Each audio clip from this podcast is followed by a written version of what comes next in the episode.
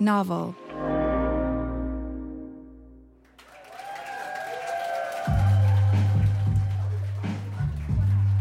It's May 23rd, 1995. In the neighborhood of Hell's Kitchen at Clinton Studios, Elektra is recording a live compilation mixtape, Ill Style Live, with Dirty set to perform. Dirty's solo album, Return to the 36 Chambers, the Dirty version, has been out for about two months now, and it's a hit, selling 81,000 copies in its first week. Arriving at number seven on the Billboard 200 chart, the album gets rave reviews from critics. Hours late, and with no sign of him, everybody's wondering when he's gonna show. In the crowd, ODB's A&R, Dante Ross, is struggling. It's a blurry evening. I'm gonna say I was at least two sheets in the wind trying to keep shit together. After a number of acts have performed, ODB finally emerges onto the stage. He's rocking a fishing hat with some shades and carrying a bottle of juice or something. From the minute he walks on, it's pretty clear that Dirty isn't feeling too festive. I ain't even want to come to this motherfucker. ODB's right hand and hype man, Buddha Monk, directs legendary producer Pete Rock to cue the beat for Shook Ones for their first song, but Dirty stops the show in its tracks. Fucking record companies be using niggas as fucking puppets, man. It was a hectic night, and Dirty gave no shits. He did not give a fuck. He just did what he did. This should have been a victory lap for ODB, but at this moment, he wasn't thinking about any of that. His peace was disturbed, and he had something to get off his chest. I mean, motherfuckers was laughing. You know, shit was funny. And I, I think that's a show when he just starts talking to Pete Rock. People wasn't gonna boo, people was just bugged out. As Dirty's going in, people in the crowd are laughing and chanting his name before it gets awkward and quiet. Dirty was up there dissing his own label at a show that they booked him to headline. Niggas is so used to getting used as a motherfucking puppet, it's like niggas be ready to get pupperized.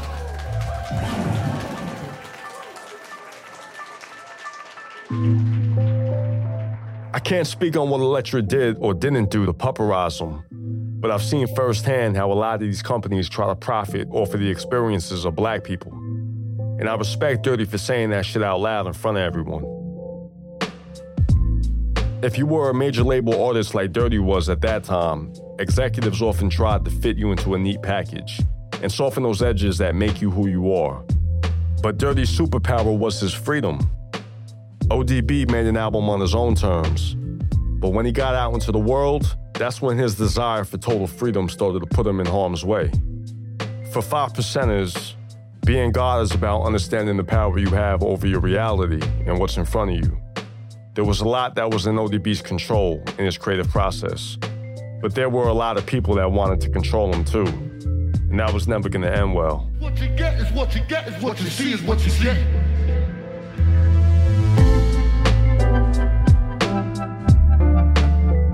USG Audio, Novel and Talkhouse, I'm Khalik Allah, and this is ODB, A Son Unique, Episode 4 Gotta Be Free.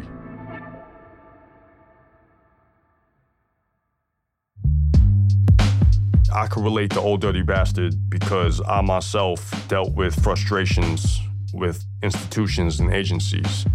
In June of 2020, I was invited to join the prestigious photography agency Magnum Photos, but it wasn't genuine. After George Floyd was murdered, a lot of these agencies were scrambling to look inclusive and diverse. Magnum Photos has been around for 76 years, and I was the third black person in the agency. That's why they hired me. But they didn't really give a fuck about my work or nothing like that. I'm a filmmaker and I'm a photographer. I take my work very seriously. It's like they hired a very deep artist for their own shallow purpose. I never felt welcomed. Like, you know, as black people, the worst feeling that we've all experienced, you know, whether it be in a restaurant or a hotel, is the feeling of being unwelcomed. It's hurtful. That's the way that I felt within Magnum Photos. I was a token, basically. You know, once that wore off after a year or two, then the whole energy changed. They told me, yo, you're lucky to still be here with us. And I was like, lucky? I was like, yo, you're lucky to have me. I turned the tables on him. And, um, you know, that didn't work out well. So Magnum Photos pretty much just used me and some other black folk in 2020 and then let us all go. I was upset about it and I spoke out to them about that. I'm just not with them anymore. Dirty, his situation with Elektra was similar because, you know, it's like an animal in the zoo. They want to tame you to a degree. They still want you to be that lion, they want you to be that gorilla, but they need you to be tame to an extent. I never had the kind of attention ODB had on them, but I know the stress of people and corporations trying to get something out of you. It can wear at your mental, and sometimes you gotta speak your truth. That night back in 95 at the Ill Style Live show, Dirty wasn't just talking shit to his label. He's facing the world and daring it to blink, and he's also trying to protect himself. I said, can't fuck with me. ODB was pushing back against what he saw as an intrusion of his creative freedom. He didn't name names, but some of the people that Dirty was calling out were even there in the room. I think part of that was at me. I wanted him to do a second verse on Shimmy Shimmy. I never got it. I got the backwards verse. So I would say that some of that was me, and I think some of that was, I think, largely Sylvia. She definitely wanted to tell him about himself. He didn't want to hear that shit. Sylvia Rhone was the CEO at Elektra during the time that Dirty was there. She was and still is the only black woman to ever run a major record label in the industry. But at that time, Rhone's taste was more for the glossy side of hip hop than the grit of ODB's world. But Dirty was never trying to put himself into a neat package. In fact, he pushed against the rap star mold that was so fashionable in that time. The brilliance of Dirty, whether it's going the opposite direction of all the puff stuff that's black aspirational culture. And he's like, I'm a celebration of dysfunction and poverty. And there's nothing wrong with who I am. I love myself and I love everything I come from. Before Dirty was wilding on Elektra, a wave of new MCs and artists had broken onto the scene throughout the early 90s. In 93, Wu Tang dropped their first album alongside A Tribe Called Quest, Tupac, Snoop Dogg, Outkast, and more, ushering in a new era of rap. But hip hop was also recovering from rap radio blackouts after controversies around NWA and Public Enemy had rattled label execs. The labels wanted to make music for the charts. As a commercial act, Dirty was a captivating personality, but he was also seen as dangerous. His raw and eccentric persona was always going to be a source of tension with the corporation trying to sell him to America. And nothing showed this better than ODB's controversial plan to market his first album. In 94, back before the album was finished, Dirty pulled up on Dante Ross with an idea. He came to my office and he said, Yo, I got thoughts, I got thoughts. And he pulled out a welfare card. He's like, Yo, man, I want this to be my album cover. And I was like, Yo, that's a crazy idea. And I was cognizant of UB40. UB40 was a British reggae band whose band name and debut album, Signing Off, referenced the yellow unemployment benefit attendance card. The album covers an English version of the welfare card. And that record was on a major label. So I said, they did it, why can't we? Dante took Dirty up a few floors of the offices to meet Ali Truch, an art director who had overseen creative for hip hop acts like Black Sheep, Busta Rhymes, and Brand Nubian. Dante had brought him down to the art department, and the art department at this time was quite small. We had a meeting, and Dirk basically talked about his idea, and my head kind of started to spin, and the ideas started churning. She was like, Give me a couple hours. And me and Dirty went to TGIF and we got hammered straight up. My job was to take that concept and push it further, resolve some of the ideas and how to make them come to life. We came back, we fucking were hammered. And she came down and showed it to us. And it was tremendous. Allie, the thing she did was the welfare insignia. She was like, you know, we can make that into the Wu Tang. And she put the little W's in there, which was genius. We had Isoline's welfare card, not Dirty's. And we mocked up her card but we had a photo of Dirty somehow. This is before there were scanners and shit, right? And everyone in the world didn't have Photoshop on their laptop. We used a color Xerox to blow it up. And she made a mock up for us. And it was tremendous. It was pixelated because it's on a color Xerox, you know, and it was expensive to use back then. It was like you couldn't just use it, but she hooked it up for us and we were like, yo, it's incredible. And I pinned it up on my board. I was like, this is going to be the album cover. ODB was making a powerful statement with his artwork. This was a time before everybody was fronting and flashing jewelry and cars. You know, Dirty, he wasn't about that. He was just showing the reality of his life. He wasn't afraid to talk about it. You know what I'm saying? He was posing ideas of class and poverty in America to anyone who picked up the album. But ultimately, he would need a sign off from the senior figure at Elektra to get that image onto shelves. Luckily, Dante was in his corner and he could be persuasive. David Bither ran with it. We all thought it was cool, so we did it. And that's how it came to be, but it was all Dirty's idea. With the album's cover art figured out, Ali was busy handling the creative direction for the rest of the album's visuals. Dirty. He was very descriptive and very clear what he wanted. And for whatever reason, he just trusted me for creativity, especially album packaging. You just start talking, get the ideas rolling, make a connection. And then after that, it was my job to put all the pieces together, set up the photo shoot, hire the photographer, make sure that he had everything that he wanted.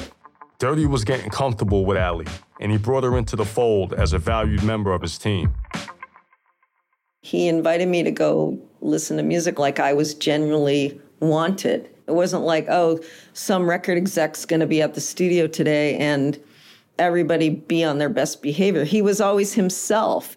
I remember one time he asked me for my phone number and I was like, okay, well, of course he's got to live up to his name. It wasn't uncommon to get hit on in the music business as a woman on any given day. I remember being like, oh, sure. And I gave him my business card because the last thing I needed was him calling me at home, like, no, we're not going on a date. but I thought it was sweet. And I just, I thought he was adorable. And that might sound crazy, but I just had a fondness for him. He was always himself. Who else is he going to be? The team arranged a photo shoot to capture Dirty's world as he saw it, but they had no idea how it was going to go down until ODB was on the set. I asked him if he wanted a stylist because I had a ton of respect for Wu Tang. I didn't know if he would need a stylist or want a stylist because he was from Wu Tang. So he's like, you know, Ali, I don't want a stylist. And I'm like, okay, fine. And in my mind, I'm like, God only knows what he's going to show up in for the shoot or what he's going to spend the money on. And sure enough, day of the shoot shows up. He has on these baggy jeans, Guess t shirt, but I don't even know if it was authentic Guess. It might have been a knockoff. I think the shoot started at 10 and unbelievably, Dirty was fucking on time. I was late. He made fun of me for being like an hour late. And he's, oh, oh, who's late now? Shooting musicians or famous people can get tricky. I photograph celebrities for different creative projects. Sometimes you don't know where it's going to go or how you're going to fit within their particular vision. Dante hired his friend, Danny Clinch, to photograph him. Danny had worked with a lot of hip hop greats, and Dante thought that he'd be a good fit for ODB's wild creativity. He had shot a lot of shit for me, shot Brand Nubian for me, two Pete Rock records for me. Nothing's ever going to throw him for a loop. Ali was still working with Dirty's Guess shirt, but eventually she leaned into the vibe he was expressing. He goes, Ali, I didn't buy clothes, but I got this. And he opened his mouth and he had the grill. And in my mind, I'm like, oh shit. And I said to him, okay, we're going to shoot your mouth then. And that's when I had Danny do the super powerful macro mouth shot, which ended up becoming the cover for Brooklyn Zoo. And it was perfect. they had an iconic album cover, and now they had the perfect image to go for the Brooklyn Zoo single. But the crew was still searching for images for the rest of the album packaging. We didn't know what we were going to do. And Danny was like, What do you guys think? Dirty was like, I want to shoot it in a fucked up apartment if I can. And we had a location van. And we were going to shoot at my friend Nelson's place, Rick's boy. And we went there. It didn't look fucked up enough. And then Dirty was like, Oh, I got it. He hit a payphone, called 60 Second Assassin. We went to 60 Seconds house. We pulled up in Bed-Stuy. There was a chop shop on the block, a crack spot on the corner. It was on the Crown Heights border. It was the uh, Utica side, Kingston side, which is still fucked up, but it was really fucked up over there back then. The location van guy was not feeling us. He was beefing. And then Dirty was like, yo, chill. And someone got us a couple of cats from the block, and they were like, yo, we got you. They were definitely strapped, and they held the dude down in the van. And Dirty was like, yo, you good. Like, relax. Dude was tight, though. We go up like five flights of stairs to 60 Seconds house, and we went in there, and Dirty was like, yo, shit don't look fucked up enough.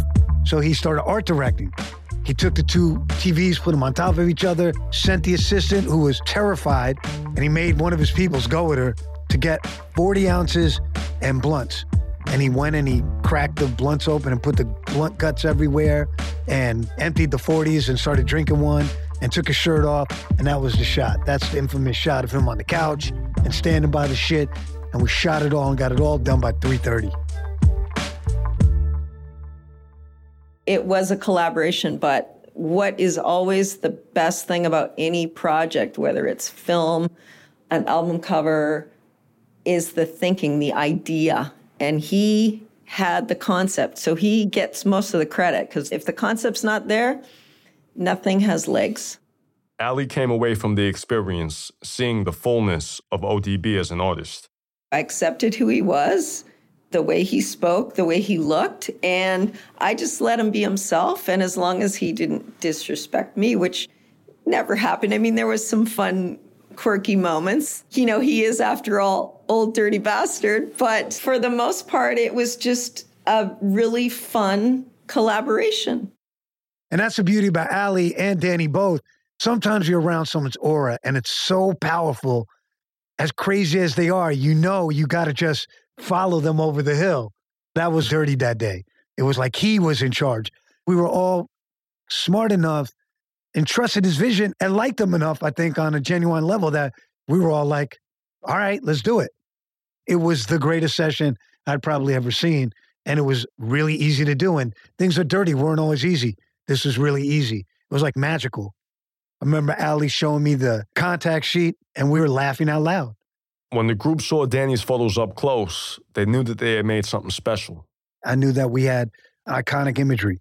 You know, I'm a student of rock and roll and rock and roll imagery, whether it's Sid Vicious with the shirt off bleeding, just like when I first seen the Beastie Boys image of them in front of the World's Fair shit. You know when you see something that is unique and potentially iconic. The cover for Return to the 36 Chambers is one of the most powerful statements in ODB's artistry. You show people you can do whatever the fuck you want, be yourself. Don't conform to what the label wants you to do. Be you. You have Wu Tang, which is about the struggle and owning the struggle, right? So Dirty did it with a comical lens, but it certainly is owning the struggle and celebrating the struggle. Dirty, when he was lucid and before it went haywire, he always had a vision for how he wanted to be presented, what he wanted to show everybody, how he wanted his shit art directed to look, the smell, the sound. And that was a testament to his brilliance. It says a lot about his fearlessness and pride in who he was and the circumstances he came from. That was one of the major reasons that he put that food stamp card on the cover of his album. Here's writer and producer Skiz Fernando on what the album cover really meant. He wanted to make sure that people were not ashamed to be on public assistance. And that's how much he loved his people. He was like, hey, I'm not ashamed to be on food stamps. You know, it's like, if you need help, you need help.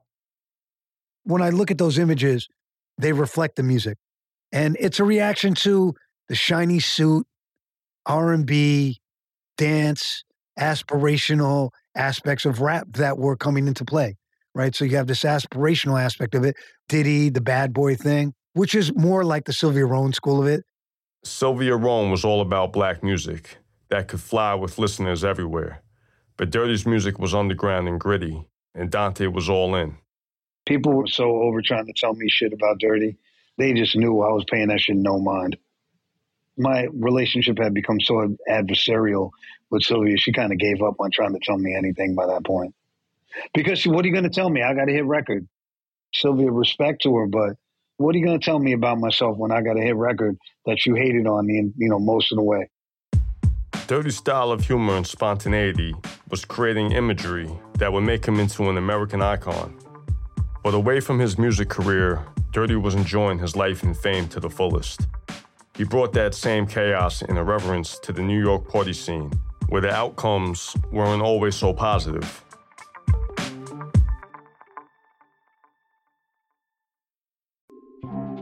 a young correctional officer. He said it was the most dangerous prison in California. Forced to make a choice fulfill his oath or back his fellow officers. Recognize the badge of my office. I'm Sukey Lewis. From KQED Podcasts comes On Our Watch Season 2 New Folsom. A story about who gets hurt when the system that promises to keep us safe is bent on protecting itself.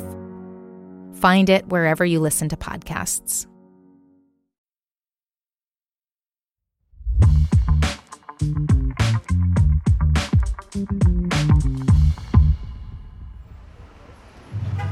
As ODB was putting the final touches on his album, he was also running through New York's club scene.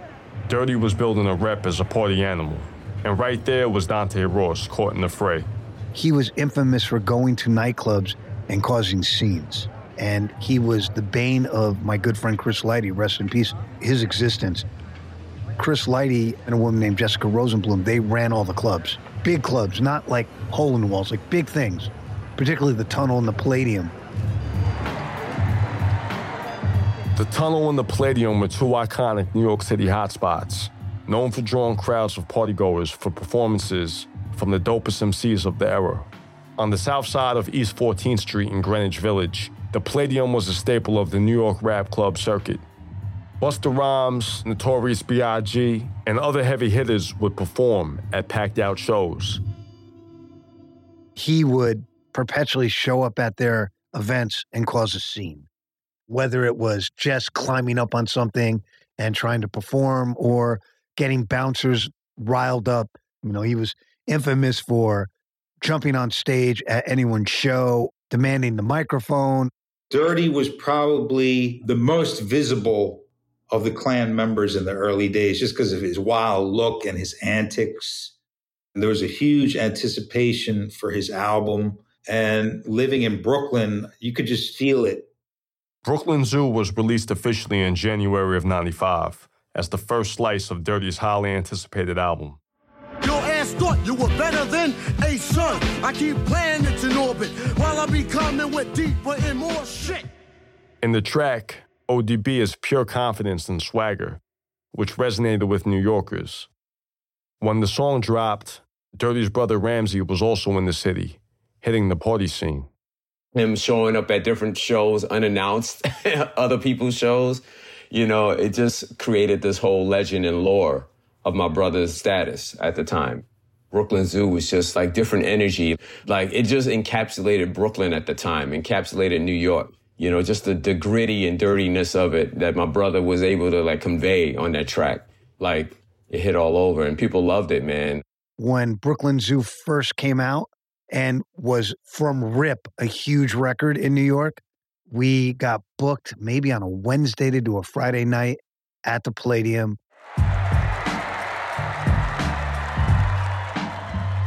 In the middle of a set from the Lost Boyz, Dirty was plotting a takeover. The group were coming up alongside the Wu, but ODB didn't really give a shit about any of that.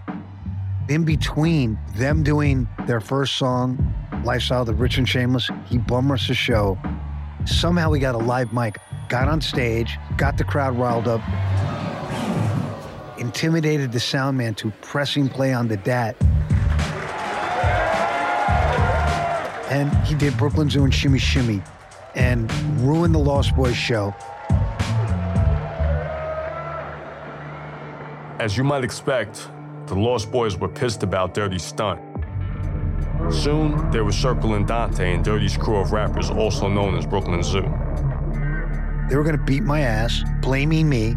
The Brooklyn Zoo was there, and they encircled them, became a Mexican standoff. And I was in the middle of it, fearful for my 145 pound ass. I was real skinny then. I thought I was going to get the shit kicked out of me by the Lost Boyz, or there was going to be a gunfight because I'm sure there were several guns in that group of maybe 20 people surrounding me. Dirty didn't pay it any mind, destroyed the show. At the end of it, somehow Big Kap, rest in peace, rescued me from the fracas. And immediately after Dirty and them performed, they got kicked out by security.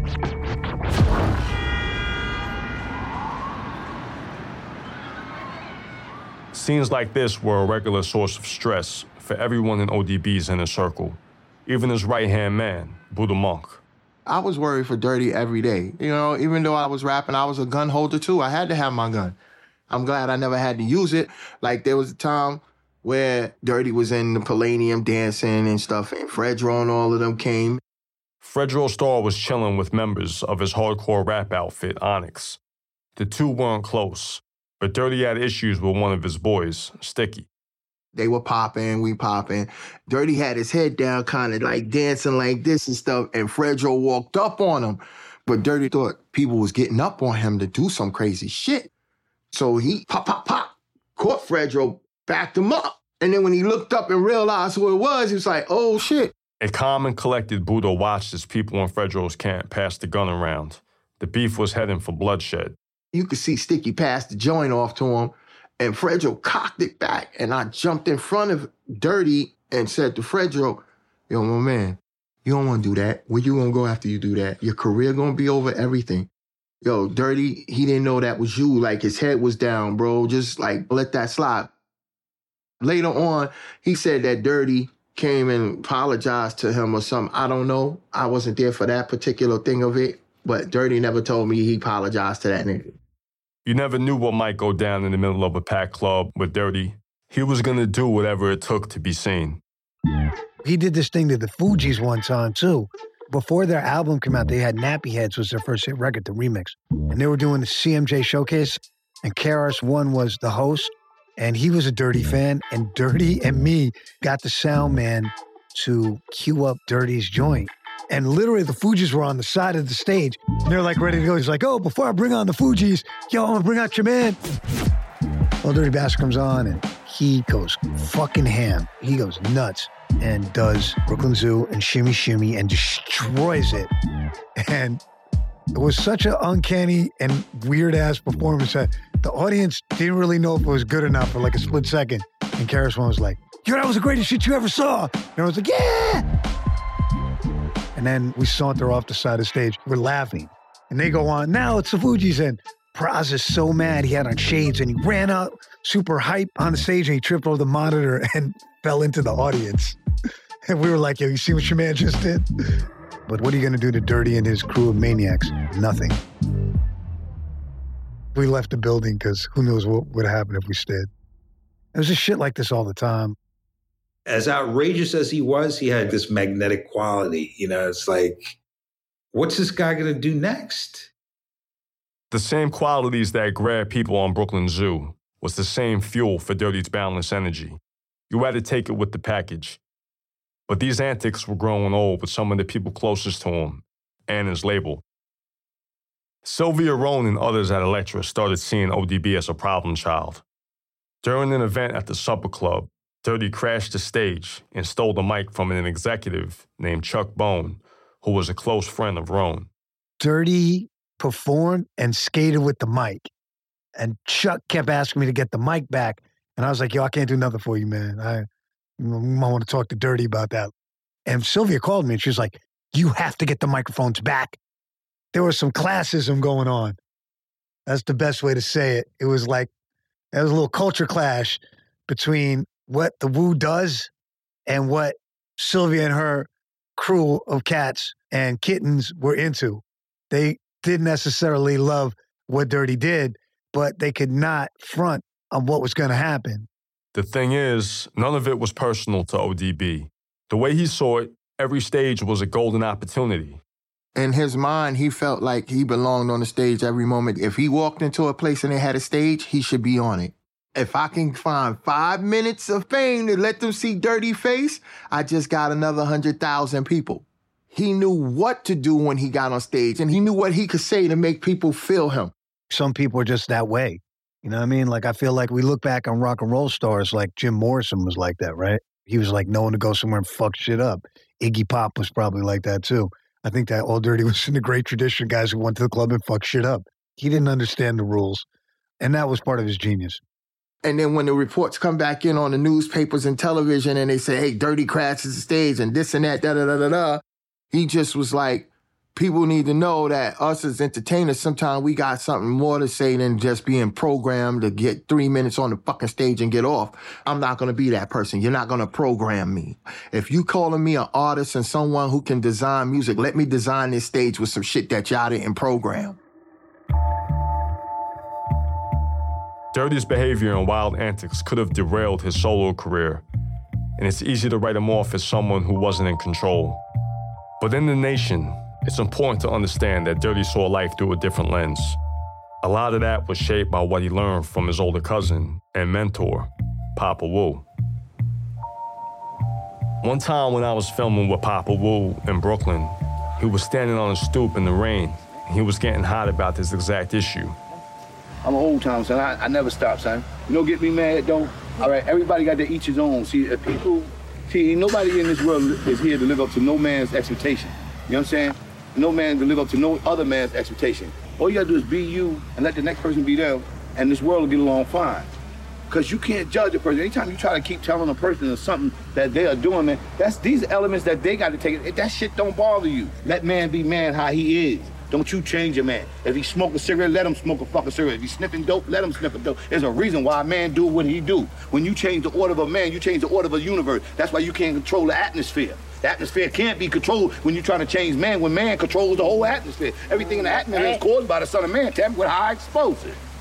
Peace, man. I can't fuck around no more. You can't change your God. That night at Clinton Studios during the Ill Style live show, Dirty was telling Elektra, fans, and anybody else watching that he was running the show. I ain't no motherfucking puppet, man. I'm the Ol' Dirty Bastard, man.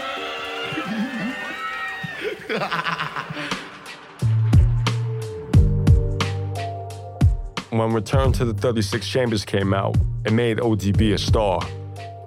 Friends watched Dirty corral his genius into a potent body of work that put him on the map. But for those closest to him, it seemed like life was starting to tear at the seams as fame creeped in. When I first started working with him, as wild as he was, he still had 12 o'clock next to him. He had Papa Wu around. He had Icelene. He had his kids. His foundation was much more formidable. He was more involved in all of these relationships with these people. As he got more famous, those things dissipated. All bets were off. Dirty was a wild motherfucker before Fame and Fortune. When Fame and Fortune showed up, he was that much wilder.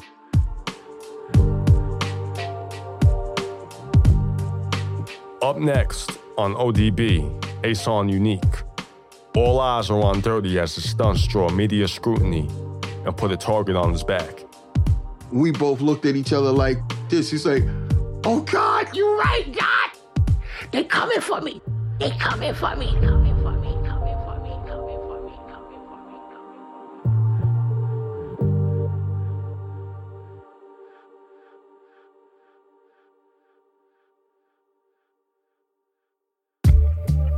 ODB, A Son Unique is produced by Novel and Talkhouse for USG Audio.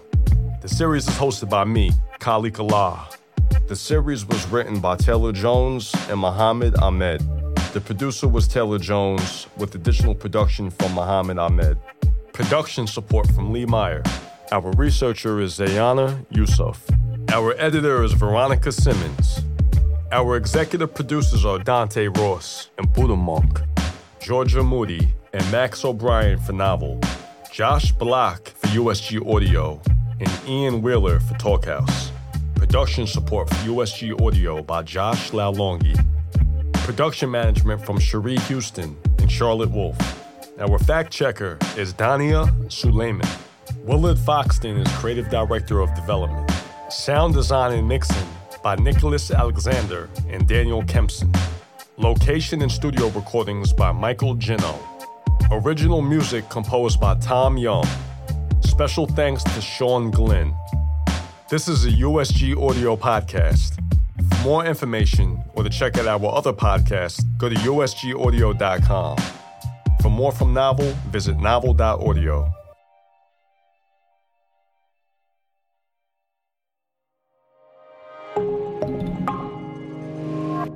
Novel